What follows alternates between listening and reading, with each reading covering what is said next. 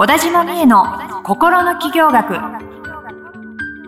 ポッドキャスト心の起業学は発信力プロデューサーの小田島美恵が個性才能の生かし方や転職の作り方自分らしい成功を実現していくためのヒントをリスナーの皆様からのご質問に直接お答えする形でお伝えしていく番組です。どうも皆さんこんにちは。小田島美恵の心の企業学第5回目スタートさせていただきます。小田島美恵さんよろしくお願いいたします。よろしくお願いします。はい私はトーマス J トーマスナビゲーターです。よろしくお願いします。順番間違えちゃった。ちょっとねあの今ねあれなんですよ。一回テイク1取ってたんですけどね。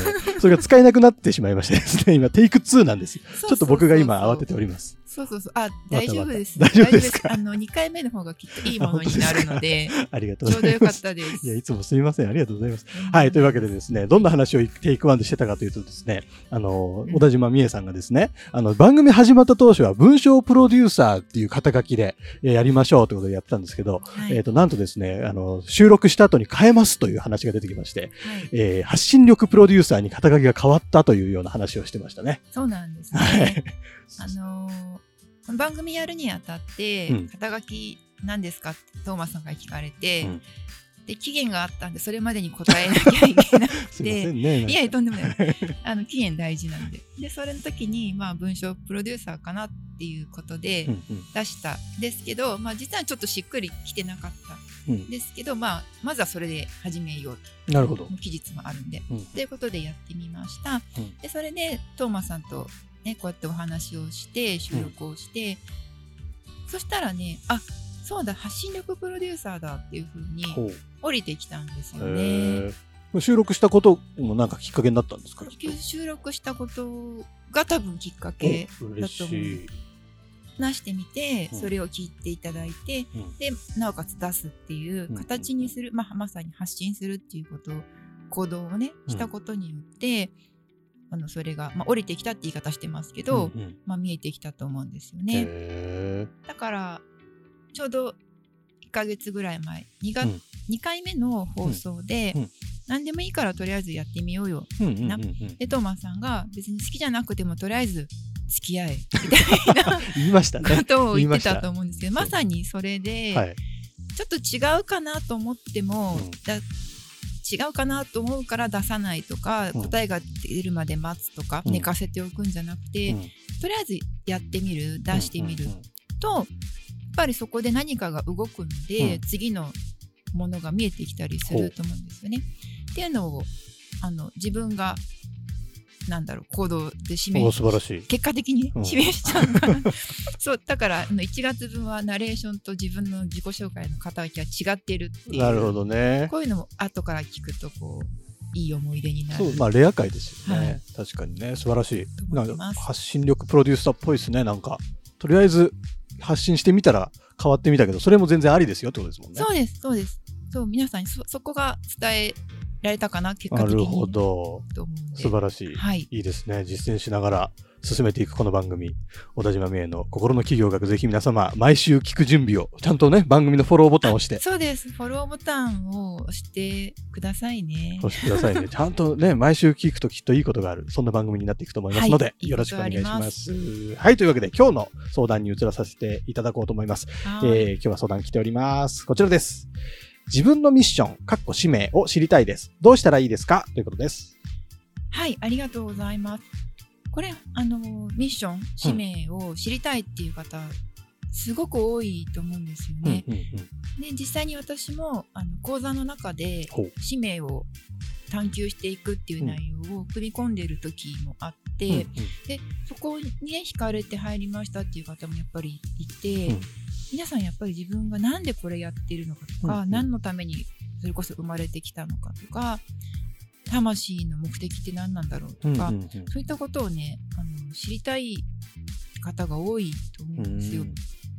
でもあのでもわからない。うん。何なんだろうっていう方が多いっていう状況で,、うんうん。であると思うんですよね。であのでそんなとこ中でといろいろいろお伝えしたいんですけどまずうん。一つお伝えしたいのは、うん。なんかやっぱ使命とかミッションってすごい壮大な単語うんでも日常的ではあんまりないので、あのなんかねこう非日常なうん。いこう崇高なものや、っていう思いがあると思うんですけど、うん。まずそれをちょっとその思い込みをななくした方がいいんじゃないかなと思っていて、うんっうん。ていうのはその使命が知りたいわからないっていう方の中には、うん。使命っていうものを例えばあの、まあ、有名な方でもいらっしゃいますけど、うん。こう発展途上国に、一人で乗り込んで、そこに子どもたちのね、うん。まだこう文化的なとか社会的な環境が整ってないところうにん。行って、うん。その教育に人生捧げるとかう、ん。そこでこうインフラを整えるうんうんみたいなことをやる。ん。の単身異国に乗り込んで、それに人生捧げるみたいな。そういうのが使命だ。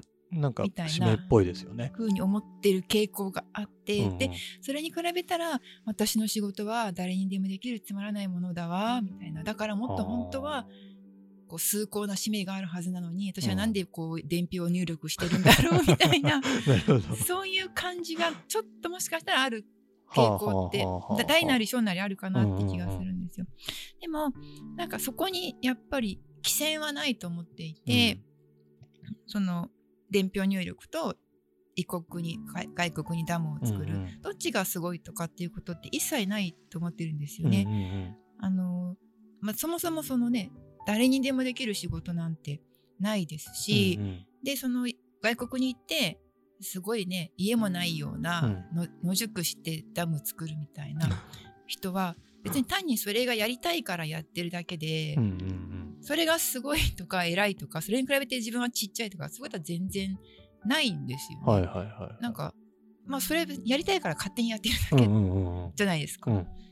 だからその人がすごくて自分はちっちゃいみたいなことって全然ないというふうに思うので、うん。だからまずそこであのなんか今の自分は仮の姿で本当の使命があるみたいな,、うん。な思い込みがもしあったら、うん。それはちょっと逆に使命わかんなくなっちゃうからはあはあはやめた方がいいと思ってて、あっていうのはあの使命って今までの人生で絶対どっかで発露してるはずなんですよ。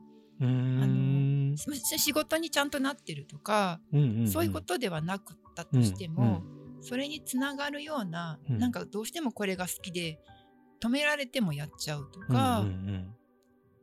あるいは反対に何度も何度も同じ困難にうんうんうん。あのこう見舞われたりとか,うんうん。か、まあ、それこそあの育った環境にうんとても問題とかね、課題があったりとかっていう方もいると思うんですけど、そういうなんかなんかすごく好きでやっちゃってたこととか、反対になんで私がこんなこう苦しみを味わうんだろうっていうことを経験してたりとか、っっていうことの中でもうやってることうん。だけどそれがなかなか自分では使命だって思えないからわ、からないって言ってるっていうことが多いと思うんですよね。なんかそういう苦しいことだったり自分のなんかこうく苦難というかそそこにミッションのヒントが隠れてると思うんですか？そういうケースもあると思うんですよね。あのいろんな困難が起こって、うん。人によってはね本当にこうなんでこんなことが自分の人生に起こるんだっていうような経験されている、壮絶な経験されている方もいると思うんですけど、やっぱ人生に起こることってそこからいかに自分が自分なりのユニークな解決方法とか、うんうん。何か光を見つけていくのかっていうことのために、うん。まあちょっとスピリチュアルな言い方になっちゃいますけど、うん。うんそれを自分がもう設定してうん。来てるっていうことだと思うんですそれを受け入れられない人にははそういう設定しないからうんうん別にだから辛いと思うんですけどその本当に辛い中にいたら何言ってるんだこの人みたいなねあの思うと思うんですけど、うん。でも実際そうだと思うんですよね。うーん。だからあのーそう今までの自分の環境とか、うん。起こった困難とかを、うんうん。その、まあ、なんで起きたんだろうってもちろん思うと思うし、うんうん。恨んだりとかもあると思うんですけど、まあ、そこを過ぎたら、うん。なんで自分はそれを必要としているのかな何をこう学んで、今までにない自分ならではのものをこう生み出したくて、それを設定したんだろうっていうふうに思うといいと思うんですよ。うーん。なるほど。なんか自分のことだとでもなかなか見えてこなそうですよね。そっからミッション、使命を探っていくとなると。うん、あただ振り返りをしたりして、うんそこから何を得たんだろうとか何を学んだんだろうっていうことを思うだけでもちょっと見えてくるものがあるかもしれないですよね。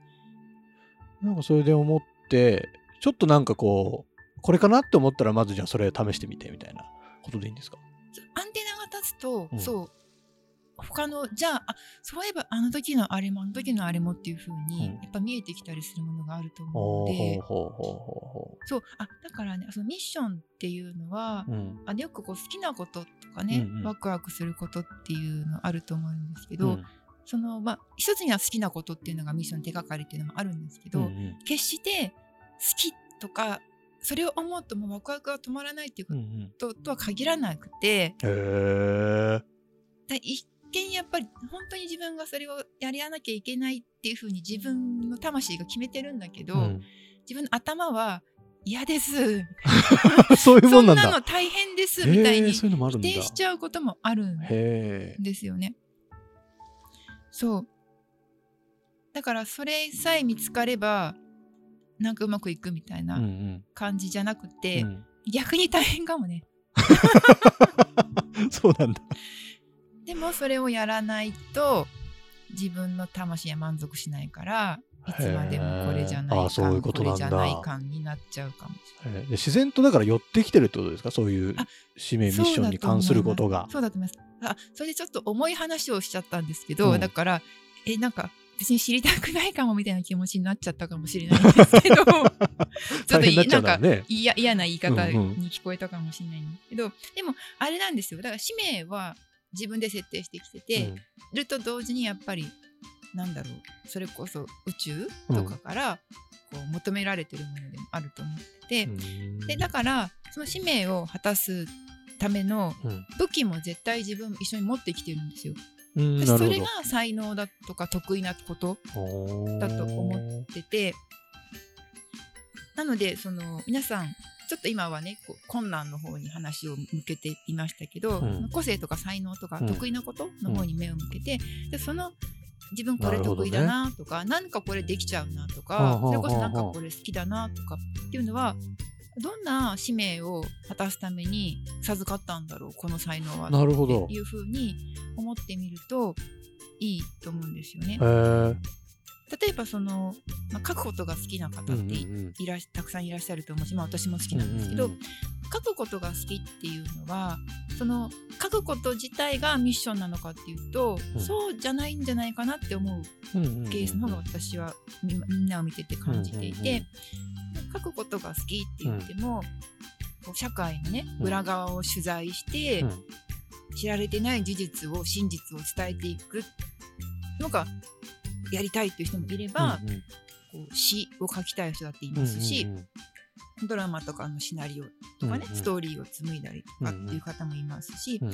今本当にいろいろじゃないですか。うんうん。まあ、ライターさんって言ってもそれこそいろんなジャンルがあるみたいに、うん。だからその書くことを通してな何をしたいのかっていう書くことは手段であっうんてなるほどなるほど。ここで何を伝えていくのか何をやっていくのかっていうのがそっちが使命だと思うんですよね。へえ。なんか面白いですね。使命とうんその才能はうんプラスとマイナスじゃないですけど、その才能を活かせる分野に使命があるみたいな、うんイメージでしょ？そう、うん、そう例えで言うと、うんうまく言えるかわからないんですけど、うん使命はうん王様なんです。ほうほうほうほう。使命は王様。で才能はうんすごく有能なお付きのなんていうの従者っていうか部部下？家に代々使える、うん。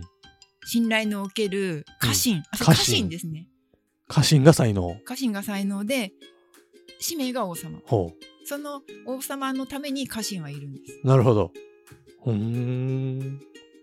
自分の中にその王様と家臣がいて、はいでその王様をのために家臣を使っていくと。そうですそうですなるほどね。だし家臣はそのために使われて幸せっへえ。この関係性はちゃんと密接につながってて、そうです王様と家臣が全然別々の方向を向いてるんじゃなくて、同じ一つのテーマで結びついてるってことですよね。そうですなるほどね。へえ。なんかそんなイメージで自分をこう探ってったら、うんミッション、使命みたいなものが分かりやすくなってくる。そうですねだから困難の経験に向き合うのもいいですし、うん。まあ、それはちょっと今はしんどいなっていう方は、才能の方から見ていって、うん。自分に皆さん才能ってあると思うんですよ。うん。例えばトーマさんだったらお話がうまいとかありがとうございます。明るいとか。人の話を引き出せるととかあと私ごめんなさい見たことないんだけど、お写真もきっと あんまり出さないですからね、トーマスね。謎なんですけど、写真をね お写真にも写きっと何か。が宿ってるとはい、宿ってると思います。はい。でそれは才能なるほど。はでそれを通して何を実現する。ためにその才能があるのかなるほどね。うん。そういうところを考えていくと、ミッションが見えてくる。はい、だってお話しするの得意な人ってまあ少ないですもんね、うん。話はみんな好きだと思いますけど、はいはいはい。うまいかどうかって言ったらあんまり多くないじゃないですか。ああ、なるほどね。それをなんでその才能自分にあるんだろうう。んうんうん。っていうあ鬼滅の刃にありましたよね。鬼滅の刃にありました？あとえっと煉獄さんうがん。幼い頃にうん。病弱だったお母さんにはいはい。聞かれるんですけど、うん。ちょっとセリフうろ覚えなんであの正確ではないんですけれども、あのあなたはなんでそんな風に人より強く生まれたか分かりますかっていうなんでそのあの武術の才能を持って生まれたか分かりますかって聞かれてでまだその8歳とか9歳とかうん。なので煉獄さん子供ううんうん。で、で分かりません。っう。んて言うとお母さんが即座にもうほんと食い気味にうん。弱き人を助けるためです。って言うんですよね。